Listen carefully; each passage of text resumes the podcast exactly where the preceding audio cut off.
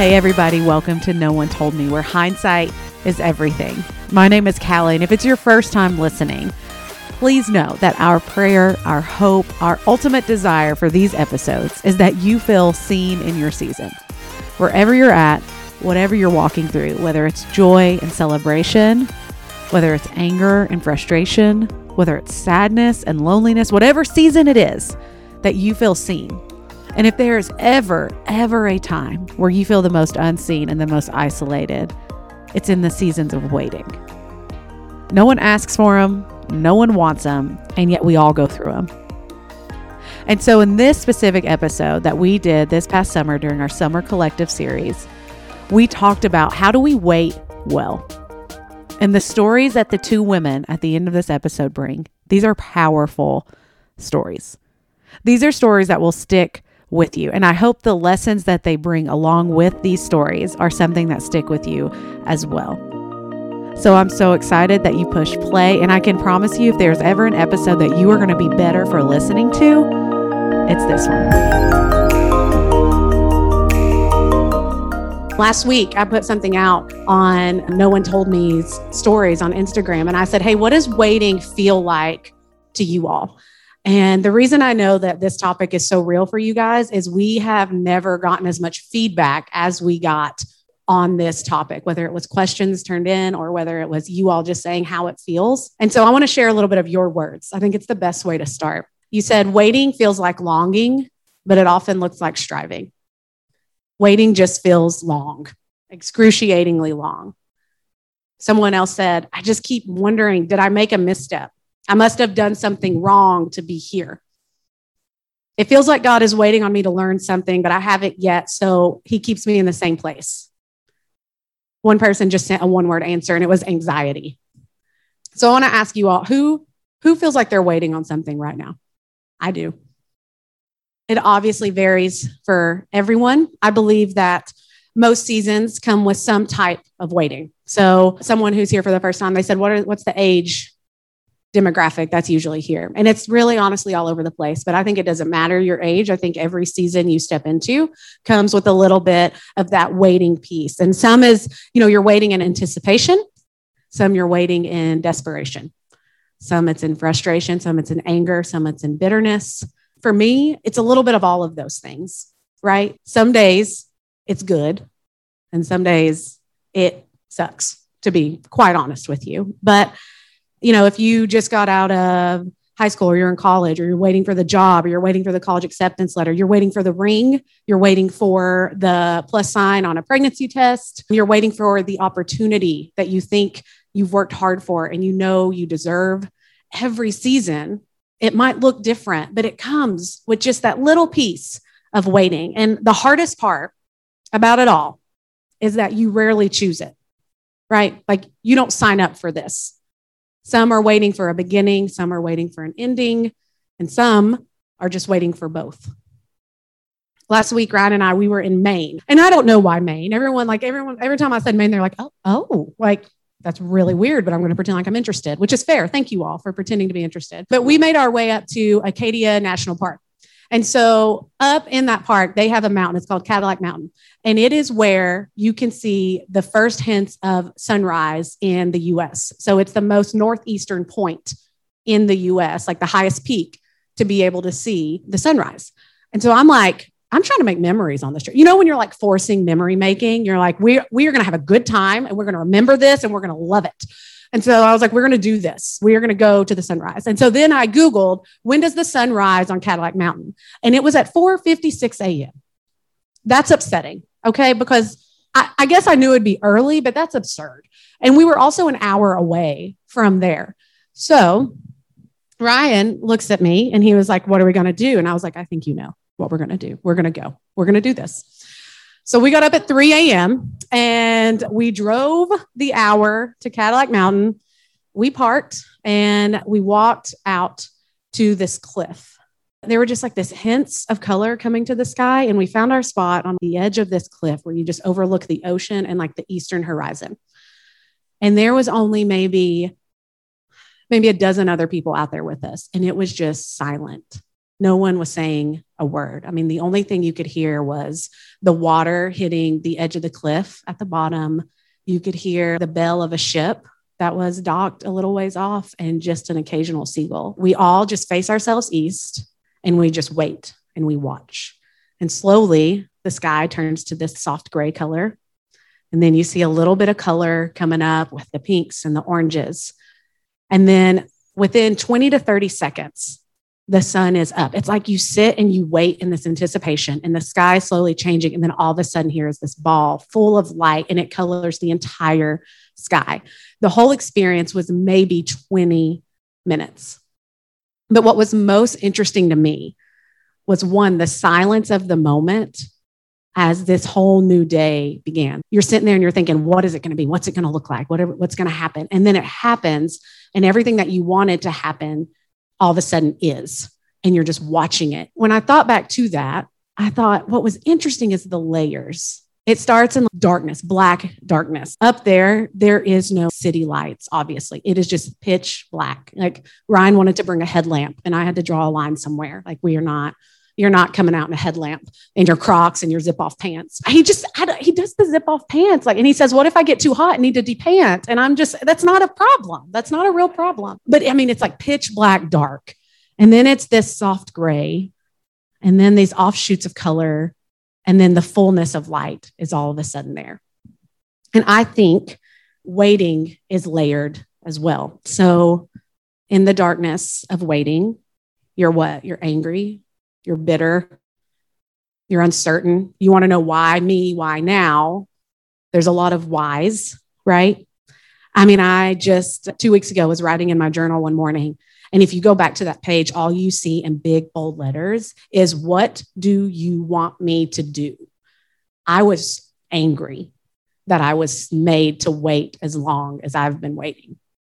A friend of mine, she actually shared some of her journal with me when we were talking about this topic. And I specifically um, related to what she wrote in February of 2020. She said, I keep feeling frustrated and devastated that I'm not where I want to be or who I want to be. I want to be fixed. I want him to take me out of this. And when I get the most frustrated, I just want to work harder. I want to grit my teeth and just do it myself. But then I end up getting tired and quitting the pain is too much for me to bear. I know the answer is that He does the work. All of the verses attached to bring it to completion say that God fulfills His purpose for me, not me. I don't do it myself. First Thessalonians 24, He will surely do it. But my first thought is, how do I get Him to do it? That is what darkness feels like, right? That first layer of waiting. And then there's that gray area where you're still waiting, but you're like, this isn't going to change anytime soon. I don't like it, but I guess I just have to be here. You're not so much trying to claw your way out, you're just sitting in frustration at that point, right? And the silence that you feel and hear is still pretty deafening. But then you get those offshoots of color, a little bit of color to the waiting, and you're like, okay, maybe something's changing here. Maybe I'm shifting into something new. Maybe a new opportunity pops up. And then there's that fullness of light phase where you're like, hey, I might still be waiting, but you're confident in the waiting. You're like, I'm good. I can wait. You know, if you're like me, I wrote that and I was like, I'm a, I'm just trying to get to that last part. You know, like I'm trying to get to this fullness of light part because I've done I've done up and down these other three. Like I've fluctuated because the, here's the layers of waiting. You go back and forth between them. It's not like a step process because if I could give you a five step process of how to get out of the waiting, believe me, I would do it, but I would also charge you because that's a good way to make money. But the problem is it's just not that easy. And we're fluctuating between these things over and over again. And all we want is out of the cycle, right? Like we're kind of tired of the cycle. But what I want to talk about is how we wade through those layers of waiting. And so I've spent the past few months walking through the Old Testament. And can I tell you what there is a lot of in the Old Testament? There's a whole lot of idols so Israel is the nation that God was like, "Hey, I promise you, I'm going to get you to the promised land, and then I'm I am your God. You are my people. I am for you. I'm going to do all this for you." And these poor Israelites, they're just like, "Oh, are you okay? Let me build this idol over here because you're not doing it the way I thought you would do it. So I'm going to build this over here, and I'm going to worship this instead." right? So idols are human made, made by human hands. And there's something that come up a lot of times when you see them, when the people of Israel are building them, it's because they just aren't seeing God the way that they thought they would see God. Does that sound kind of familiar? Right? Like we're not seeing God the way we thought we would see him. He's not doing what we thought he would do on our behalf. I mean, even Solomon, who is said over and over again to be the wisest man ever, he turned to idols at the end of his life. An idol is anything that is at the center of your life that, if removed, you wouldn't know who you are. An idol is anything at the center of your life that is not God, that is not your relationship with Jesus. Anything that holds that place is an idol. And one of the first verses that I memorized, you know, other than John 3:16, which yes, and then also a little brief stint in like Awanas. Do you remember one you had like your vest and you got patches? for memorizing verses. And I remember being six years old and I couldn't read. And it's like memorize the word begot, like begot his only son. I'm like, what is that? I don't even know what that word means. So quit, quit Awanas. So maybe second verse I memorized was Proverbs 4:23, which is guard your heart, for it is the well spring of life. So 14 year old me was like, oh yeah, I got to remember that because you know these boys they come running to like my braces and like my middle part with my freckles and I hadn't quite hit puberty, you know, like all these boys are gonna come running and I got to be ready to guard my heart. No, you know, like I'm saving myself. No, you can't have this. But I think we we mess that up a little bit because it's so much more than just like making sure your heart doesn't get broken. Look at look at how New Living Translation says it. Guard your heart above all else, for it determines the course of your life. The message paraphrase says, keep vigilant watch over your heart because that's where life starts. So, what is seated in your heart is running your life. What you're allowing space for in your heart is speaking into the decisions that you are making. It's speaking into the life that you are living right now. So I want to ask what is what's seated in your heart? If you pulled out a piece of paper and you thought, what do my thoughts flow from? What are they centered on? What do I think about when I'm trying to make a decision? What um, do I talk about most? What have you allowed there? Because you've allowed it there, good or bad. You've made the room for it to be there. Now, I told you the Old Testament is full of idols, right? But it's full of people worshiping these idols. Now, Old Testament worship, it wasn't just like us when we're like, you know, just a little like, oh, look, I've got my hand up a little bit. God, this is hello. They are on their face, right? They're down on their knees. That was what worship looked like for them a lot of the time. So they had these idols and they're just on their knees in front of them, on their face, worshiping these idols. And God called prophets forward all the time, over and over again, to call out these idols in the lives of other people. So he would call these prophets, and these were just men that he selected to speak on behalf of himself. A couple of the guys we'll talk about, these are guys that he called up and is like, You're going to speak on my behalf to these people who are not getting it right. We're going to unseat these idols and you're going to help me do it. So, one of them we're going to talk about tonight, his name is Ezekiel. And God takes these prophets and is like, Hey, I'm going to put you in the worst situation and you're just gonna have to trust that I'm gonna get you back out of it. But you're gonna have to walk in and tell people they're doing something wrong, which some of us are like, yeah, I love to do that. Whereas me, it's like, hey, you know, like maybe don't do that anymore. Oh, you still want to? Okay. That's great. Good. Talk to you later. But he's like, no, I'm empowering you to go and do this. So Ezekiel we find him um, in Ezekiel 14. So all of Israel's leaders, they're worshiping these idols, right? And they show up at Ezekiel's house. They sit down at his table and they're like, man, we really need some answers to some questions. We know Ezekiel knows a few things. So Ezekiel, you're our guy. You tell us what we need to do.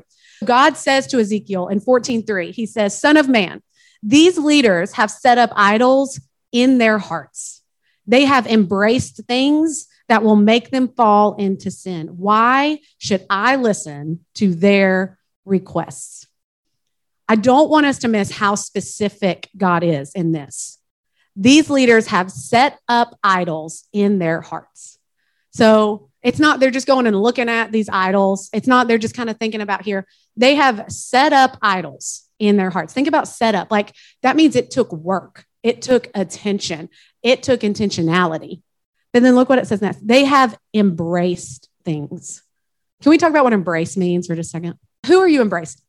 You're not embracing somebody that you just kind of know. Like those are your side hug kind of people, you know, or like your high fivers. Like, good to see you, you know, pat pat, that's good. The people you're embracing are the people you know best, the people you love most, the people who speak the most into your life, that you trust the most.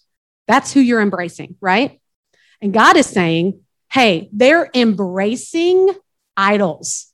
They're not just looking at them, they have embraced them fully into their lives. Now, I love how specific that is because he says they embrace things that will make them fall into sin. That's a three step process, right? Like you've set up the space for them, you've allowed them in, you've given them a little crack in the door, you've embraced them fully into your life. And guess what happens next? Whether you mean for it to or not, sin, right? Let's go back. Proverbs 423. Guard your heart, for out of it flows your life. Do you see that connection? When you're not guarding your heart, you are setting up something else in it that was never supposed to be there. Look how strongly God feels about idols. Ezekiel 14, 4. Tell them, this is what the sovereign Lord says. The people of Israel have set up idols in their hearts, and they have fallen into sin. And then they go to a prophet asking for a message. So I, the Lord, will give them the kind of answer that their great idolatry deserves. I will do this to capture the minds and hearts of all of my people who have turned from me to worship their detestable idols. He is not playing around. I know that was back then, but even reading that, does that not remind you of a just God who's like, I'm not messing around with this right now, right? And what he is getting at is because whatever is on the throne of your heart, that is what your thoughts are going to, it's what your resources are going to, it's what your decisions are flowing out of. It is what you are worshiping. And God says, Hey, I'm, I'm the only one who deserves your worship. I who created you. I gave you an intentionality and a unique purpose. I made you all that you are. I deserve your worship and nothing else, but you are giving it to something else. And so here's what I have to say about it. A few verses later, God spells it out. He says, I want them to repent I want them to turn away from these idols and I want them to stop their sin. Again, you see that three step process? Repent. I want them to recognize something is wrong. You know, like, and I think we can hear this and we're like, hey, we don't we don't sit at the feet of any statues. I don't have like a little baby Buddha in my backyard. You know, like I don't, I'm not doing any of that. I'm not going to temples and worshiping, but let me tell you again what an idol is. It's anything at the center of your heart, um, on the throne of your heart that is not God. So it's a relationship, right? That you know is not making you better. Even if it is making you better, doesn't, does not deserve the throne of your heart. It's a job that you're like, man, I'm good at this. I'm going to keep climbing. I'm going to keep making my way up. It does not deserve the throne of your heart, right? It's a future that you dream about, right? It's any of these things. It's not, I think we fool ourselves if we think it's like some stature. This is the Old Testament. Everything in the Bible is there for a reason. And there is a reason that the entirety of First Kings is only about kings who got put into a place of power to represent God who fail because they worship idols. There is a reason God wanted that in his word. So it goes on. He says, Repent, turn away from these idols, stop your sin. That is the order it works. And then in verse 11, he says, In this way, the people of Israel will learn not to stray from me, polluting themselves with sin. They will be my people, and I will be their God. So, you know, I said God's been teaching me a whole lot about idols and the pain that comes with tearing them down. So I was reading through First Kings. I was seeing these kings that were like, gosh, they got put in such a great position. And then they like, hey, it's not that hard. Just like obey God and don't worship anything else. Why is this so hard for you? And God was like, hey, why is this any different for you? You're looking at them like it's a them thing, it's a you thing. And let me tell you why. I think that many of us are making idols out of our waiting. I believe that this season of waiting is seated on the throne of your heart. And every morning you wake up, and that's the first thing you think about is when is it going to be over? You do a quiet time and you think, hey, God, when is this going to be over? Right? You pray and you say, Here's what I want, just a reminder what I want to happen. Your thoughts, your conversations, everything is revolving around when is this waiting going to be over? We have built an altar around when will that opportunity come? When will he ask that question? When will I get that promotion? When will I get to do what I know I should be doing? When will that fresh wind come through?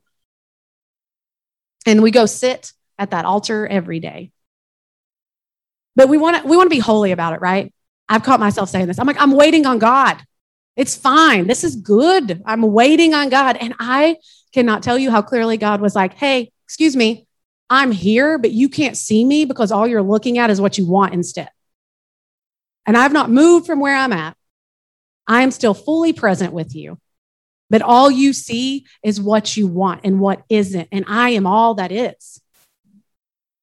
You may only feel God's silence. I, I do at times. It's why I wrote, What do you want me to do?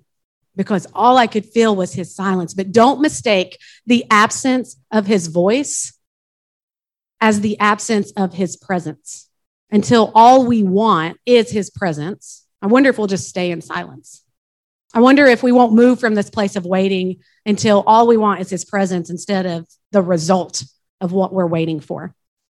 So I know for me, I was like, okay, how do I how do I know if what I'm waiting on is an idol? And the biggest red flag I could think of and come up with, and the biggest red flag that I've nav- navigated myself and that I, I partner with others in navigating is if there is someone else in your life, an acquaintance, a friend, a family member, and they move forward, they take a step. You all know where I'm going with this. They take a step forward, they get something that you wanted, they do something that you thought you would want to do, and all you can think of is, why is that not me?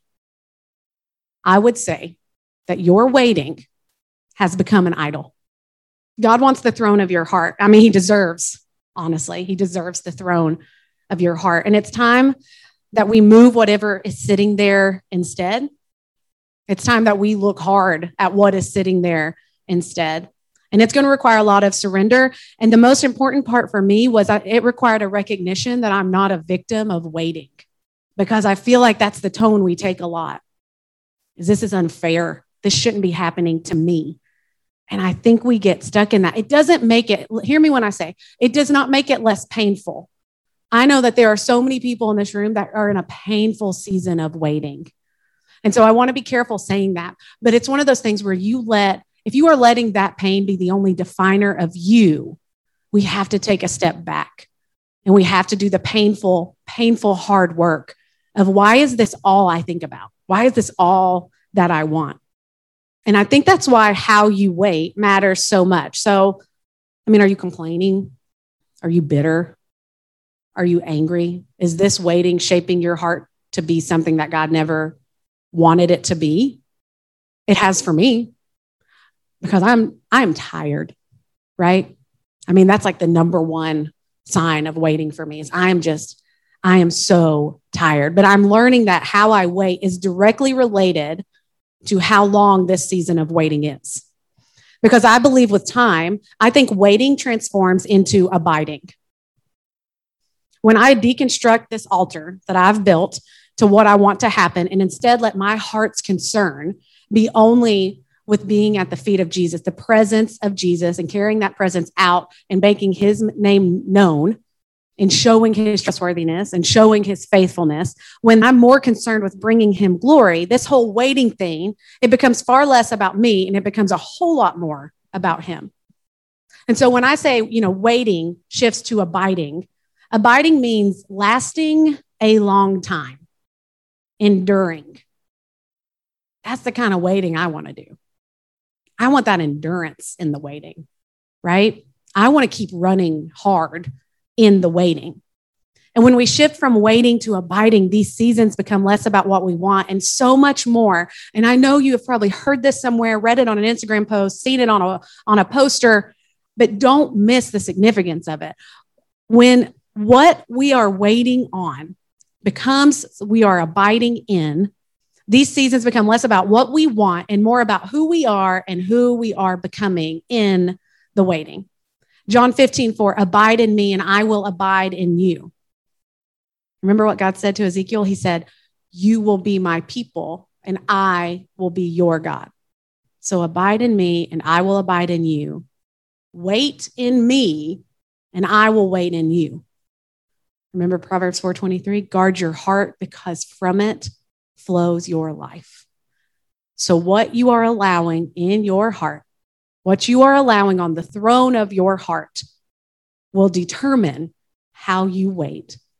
How you wait will feed how long the season is. Don't mistake his silence as the absence of his presence. So I just want to leave you with this question What story do you want to tell about this season of your life? Because you will tell the story someday. If we are doing what we're doing here right, it means that you are going to pour into someone coming behind you, because that is the heart behind this. People who are a little bit ahead can turn around and say, Here's what I wish I had known. Here's what I wish I had done different. So, what story are you going to tell about this season of your life? Because I can tell you the one I want to tell. I want it to be one of determined faithfulness. I want it to be one of like, man, I got to know Jesus real good in that season. I want it to be one that I'm proud of, that I knew who I was in it. But remember, your life flows out of what is seated on the throne of your heart. So ask yourself this week what is sitting on the throne of my heart right now? What do I think the most about? What do I want to talk the most about? What do I wake up thinking about? What do I go to sleep thinking about? What, if removed, would lead to you not knowing who you are? If it's taken away, would you not know who you are anymore? Because I think a lot of us, me included, have built an altar to our waiting. And I, I can't say it how much I believe the sooner we start deconstructing these altars and these idols, I think it's the sooner we're going to see a group of women who are so confident in what God has called them to do even in their seasons of waiting, they know they still have a purpose. They still have something to do. It's not just wait and see what happens, it's wait and do something, do what you know. And so tonight we're going to have my friends Mindy and Katie. I'm going to invite them to go ahead and come up. They are two that just immediately came to mind on uh, this topic specifically. And so I invited them up. Mindy, can I just tell you, my friend Mindy, she is, I was telling someone else this, like, she doesn't waste time on small talk she's just like, let's just cut right to it. She asks things with such a sincerity and authenticity that you're like, I'm going to tell you my whole life right now. I don't know you, but I'm going to tell you every dark secret that I have. So, and then Katie, you know, Kelly, who shared here a couple times, Katie's one of her best friends. And Kelly was like, you need Katie for this topic. These are questions that you all submit every week, right? And I just kind of put them all in little categories and we, we just roll with it. So, Mindy, let's just, let's start with you one of the questions that I saw in variation probably six times how do you know your waiting will be worth it? You're like, I'm good to wait, but I mean, how do I know it's going to be worth it on the other side? Some of the things that we wait on are things that we may follow the formula, but the result is not the same. And so I was thinking of where you guys in, are in your life and you're waiting for sex, you're waiting for marriage, you're waiting for a child, you're waiting for a career that makes you excited to go to work every day. Um, you're waiting for desire for life choices. Because I think about up until this point, you're in third grade, and everyone around you agrees that fourth grade is the next best option for you, right? Everyone agrees. No one thinks you should do anything else but fourth grade. But now you're at a point where it's not obvious what's next. All the people aren't in agreement, and some people don't even know what to say, and you don't either. And so, what is what's after fourth grade? We don't know. And so all these things are you're waiting on sometimes you don't even know what you're waiting for. So that to me would be the first question. And everything I answer in this assumes that you are a follower of Christ. Otherwise, it's going to seem like foolishness possibly. So then it comes down to the things that you're waiting for. Are they are they things that God promised? Because I was mistaken in believing some things that were American promises being an American says, you deserve this. This is something that if you earn it, it belongs to you. And so the reason she asked me is because my story is kind of bloody. And so I've gone through incredible infertility and a husband with a sex addiction and divorce and lots of major things that cause you to wait. And when you follow the rules, it's really hard to not expect the result that I deserve. And so that is not of the Lord. And so you go back through scripture and look, what did he actually promise? Okay. So then we think about all the verses that are curly on people's Hollywood in their house. And, you know, all things work for good for those who love God in Jeremiah 29 11, right? We all know these verses, but then you have to define what is good. Is good pain free? Is good perfect husband? Is good 12 children? Is good no debt? What is good? And then God's definition of good and our definition of good is entirely different. American good means easy. God's good means deep waters. And that's that's totally different. So thinking about those verses which make us feel better, but but they don't pan out in the hard stuff. And then the formula. I think about what is God's job in the waiting and what's my job. Because sometimes you think, am I supposed to be hustling right now? Or am I supposed to be sitting and waiting on him to drop it on my doorstep and trying to figure out what's what's God's job, what's my job? And so, and I'm a formula person. Give me, give me 10 steps. I'll be on step three by tomorrow. No problem. But understanding that our steps, like you said, step one, abide. Step two, abide. Step three, abide. And in that, it, it doesn't always end on the result we think we deserve. Even when we did it right, she got all everything she wanted. I did the same thing. Mine's all screwed up. And so the abiding is what is the end of the day, what our job is. And if our goal in life is to serve the Lord, then we'll get there. If our goal in life is perfect American dream, it may not happen for us. So to answer the question, is waiting worth it? It depends what you're waiting for. I think anyone who has any sort of achieving personality, you're like, I did the checklist. I did what my mom told me to do. You know, I, I you know, I was raised here. I did that. How did you reconcile the fact that I checked it all off and now I have to wait for a, a completely new season? I have to wait for this to work out now and however it's going to, you know? Well, often the dis- disheartening side of that is you have to start over each time. Like, if any of you are trying to have a child, every time you have your period, it's like ground zero again every time, or every time you think your marriage is okay. We had a good time with the counselor. We're going to try it out. Fail, back to 0 mm-hmm. And so, like the starting over back at zero each time. Your question about how to reconcile when it doesn't end like you think it will is to surrender that it's not all about me. So we are made in God's image, which means we are glory seekers. We want things like we want them and we want praise while it's happening. That's in God's image, but guess what? He deserves that and we do not. So that is our nature, but it's off because we are not equal to God. And we fall on the side, I think, of shame, which is God's not really that good or he doesn't love me that much, or pride, which is, isn't he lucky that he has me to have a quiet time with him because he was lonely and we're pals, you know? And so usually people land on one side or the other, the shame people and the pride people, but both both ones are are not are not right. So we're always falling off one side or the other, which means that's where we have to stay in the middle. So when it doesn't end like you thought, for me, in a marriage of 16 years that has a dramatic catastrophe finish to realize like it doesn't have to define who I am. The things that didn't happen like I thought, it doesn't define me. And so I can let it, I can be bitter the rest of my life. And everybody will agree I deserve to be a bitter old woman, but I don't want that. Mm. So to decide, mm. it's going to be different. I love what you said. Everyone feel like everyone would tell me I'm right. I think it is so easy to be like, well, everyone tells me I should feel this way and I deserve to feel this way. So I'm just going to feel this way even more.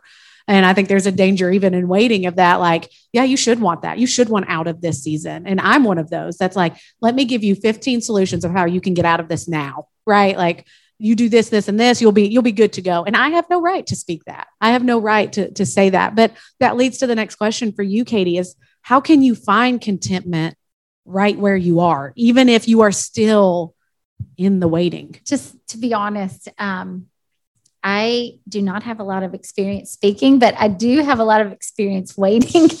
Which is why you're here, sis.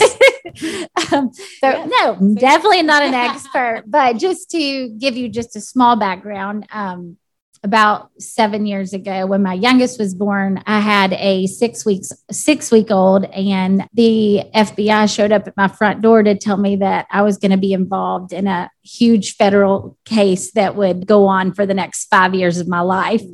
And six weeks after that, I found out that I had breast cancer and that I would be going through chemotherapy with a three month old, a two year old, a six year old, and all while going through a federal um, trial. You are an expert, so, Katie. I'm not an your expert. Your resume says lots you are of waiting, lots of waiting, lots of waiting. But I think for one thing, I want to say that it's not something that comes easily. Finding contentment in that, I fought tooth and nail for this is not fair. And like you say, everybody comes up to you saying, Gosh, do you feel like Job? Gosh, do you feel like you're cursed? Do you feel like you deserve it? Like, you know, just yeah. so many different things. And I, and I think that what I learned is that the only way to find the, the true contentment is just to lean into what's happening. I had to lean into like, this is my life. This is what God's doing it. And that honestly, I have to be willing to let every single dream of mine go up in flames and still want to live for the kingdom. Mm-hmm. I, I have to be willing to look at the I may die. I may have to go to prison. I may have to do all these things that seem like the worst things I could think of and still be willing to live for Jesus. Mm. And whenever you can get to the point where you know that above all else, that we're living for eternity and not for what is of this world, that you can't try find true contentment until then. Mm. So in that, I mean, you know that that leads to honestly perfectly the next question. How do you wait for god to open the door on what you believe he's called you to? So katie whatever you have and then we can pass it on to mindy. I just think that number one that you know we do know that he works for good but we also have to acknowledge that we may not see it here on earth.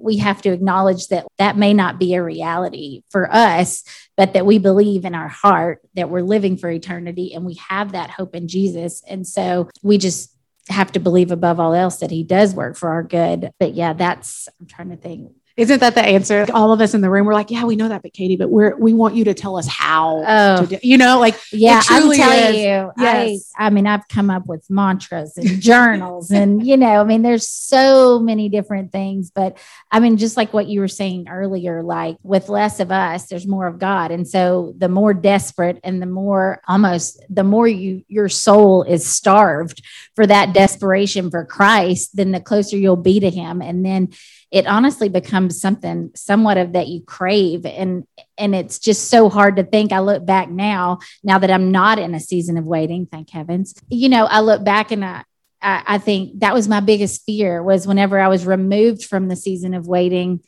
I didn't want to go back to normal. I didn't want to go back to not having that desperation for Christ, which um, seems crazy, but you don't want to go back from that stage of where you feel that closeness you know nothing else is going to fix it. You just come to that that yeah. realization. Yeah. So mindy the specific question was how do you wait for god to open the door on what you believe he has called you to do? So for those who are sitting in seasons of i know this is for me i know this is what i'm supposed to be doing i feel it deeply but i'm not doing it right now. I think about systems. If you have a city planner that designs Knoxville and you decide I want to go from North Knoxville to South Knoxville.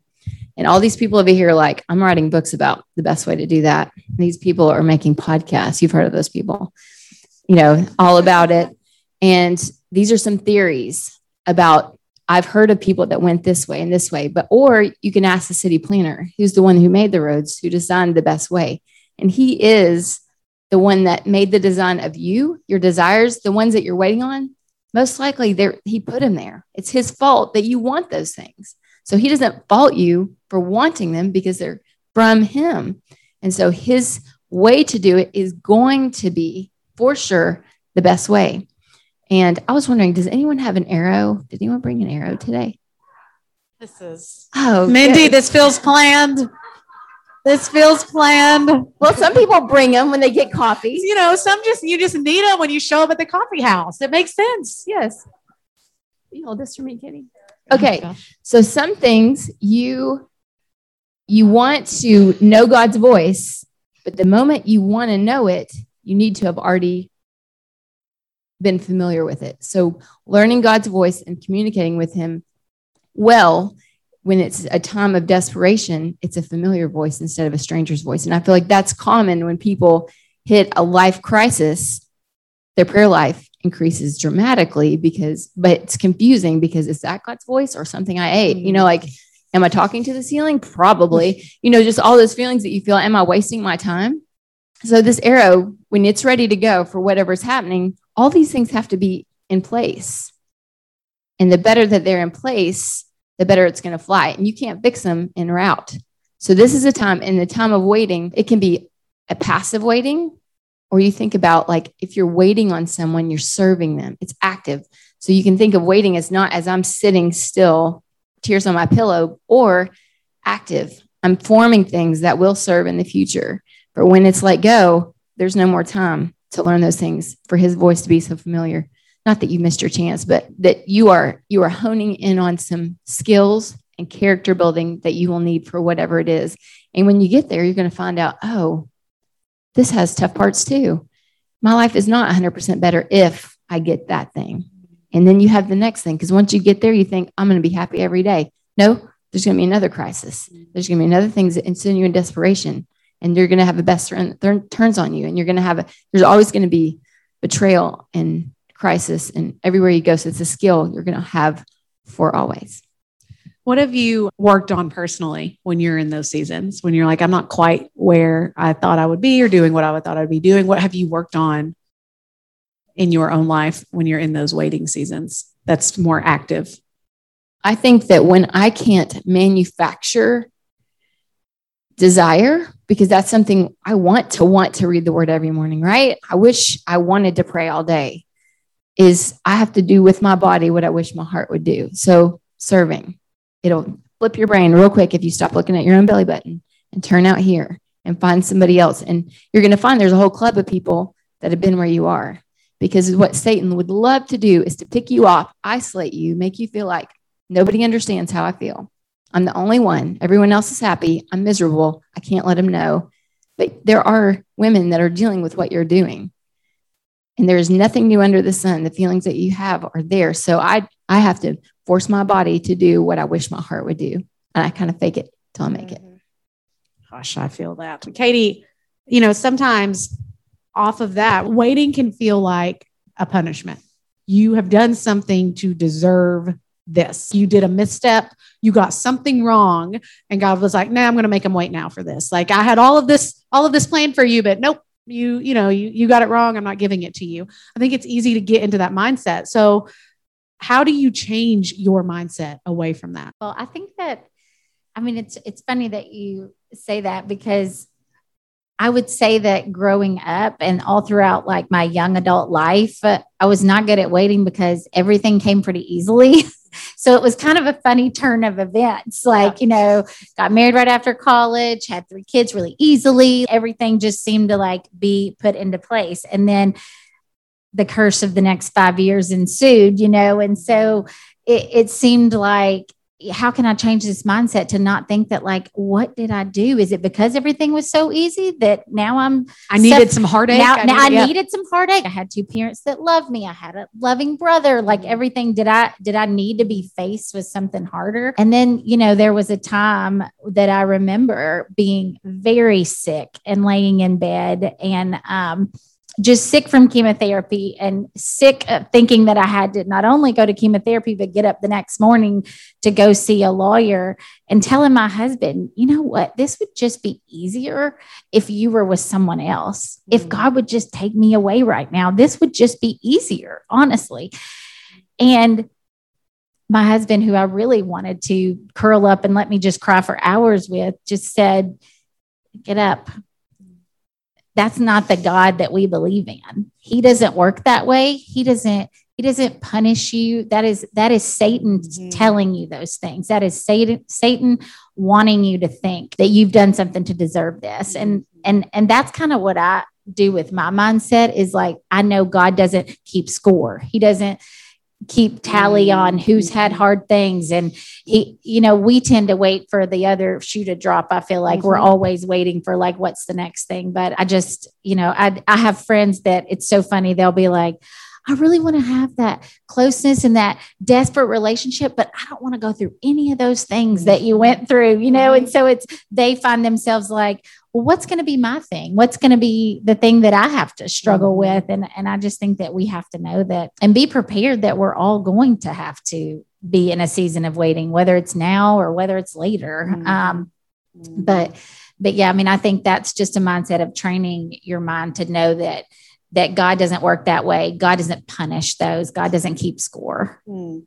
I remember specifically when I had Henley, my first, she's six now, but I remember when I had her, I became this anxious person out of nowhere. Like I was not an anxious person. Then all of a sudden I was like, we're all going to die in a car accident. Like that's what's going to happen. Or like, so, you know, like everything was like something terrible is going to happen. And I remember specifically praying, God, I want you to like grow my faithfulness and grow my patience, but don't do any of it by messing with Henley. Okay. I literally remember in my hormonal kookiness being like, okay, God, let me set some parameters for you. Like, I want you to grow me. I want to be stronger. I want to like do things in your name.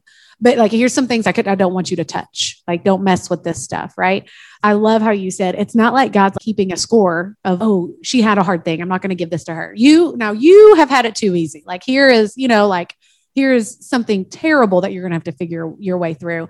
And a, a friend of mine once said, we give God our own personality traits. Like, we make him human right? So we we think that we know how he thinks because we understand how we think so well and we project our thoughts onto him.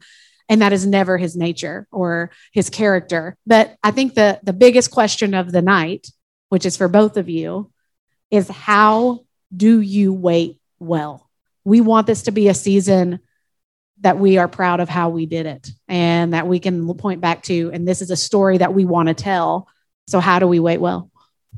I I think, I mean, the key to waiting well in any season is just a complete surrender mm. and abandonment of yourself to Christ. I mean, just every single day, you know, I, I would go in seasons where I feel like it got easier and I would let the world creep back into letting me worry about small things and little mm. things. And that's not who I wanted to be. And I just, I think just having that complete surrender and abandonment to God and that lay on the floor desperation. And I promise you, if you are going through a season and you do seek that desperation, it's crazy how joyful you'll be in the midst of like your sorrows. I mean, it, it really is. It's it's crazy. I mean, if you've ever seen anybody go through like a terrible illness or something where they know that they're going to pass away and you mm. see them attain that peace. And it's like that's the best example I can give you of the mm. kind of peace that you'll get if you can have that full and total surrender mm-hmm. to God. Mm-hmm.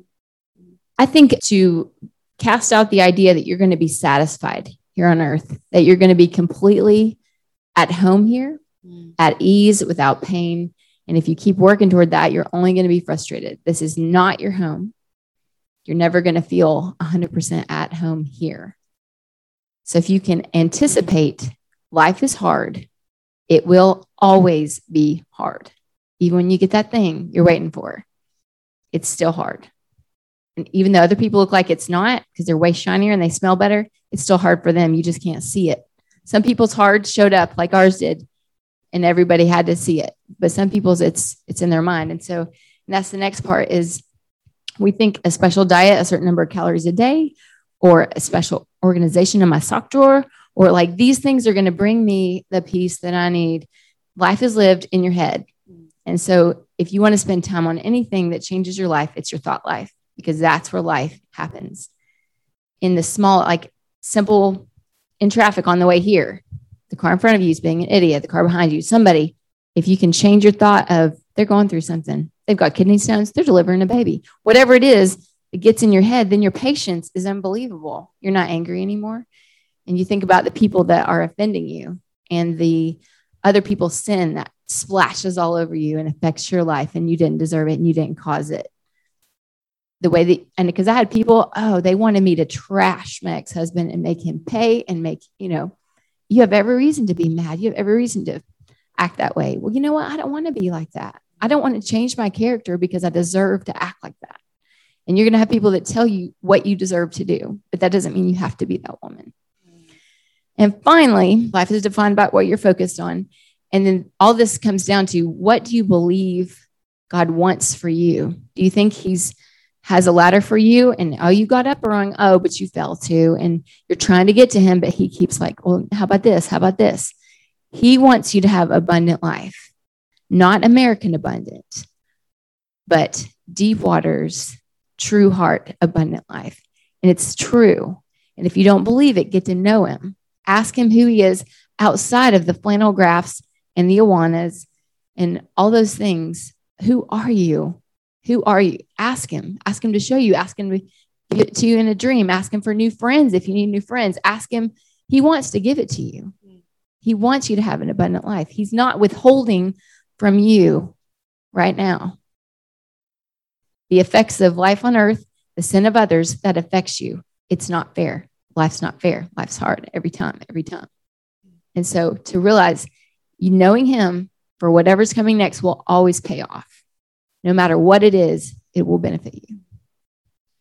Just real quick for both of you in your seasons that were such a public form of waiting, what did you appreciate most out of the friends who were waiting with you?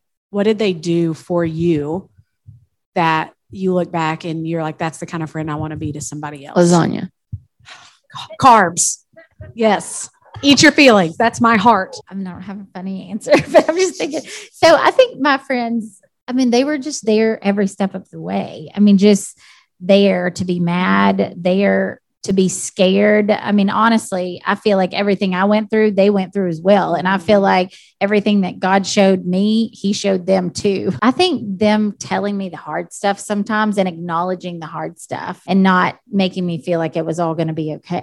Mm-hmm. you know, just acknowledging the fact that this is hard this sucks. This is not fair.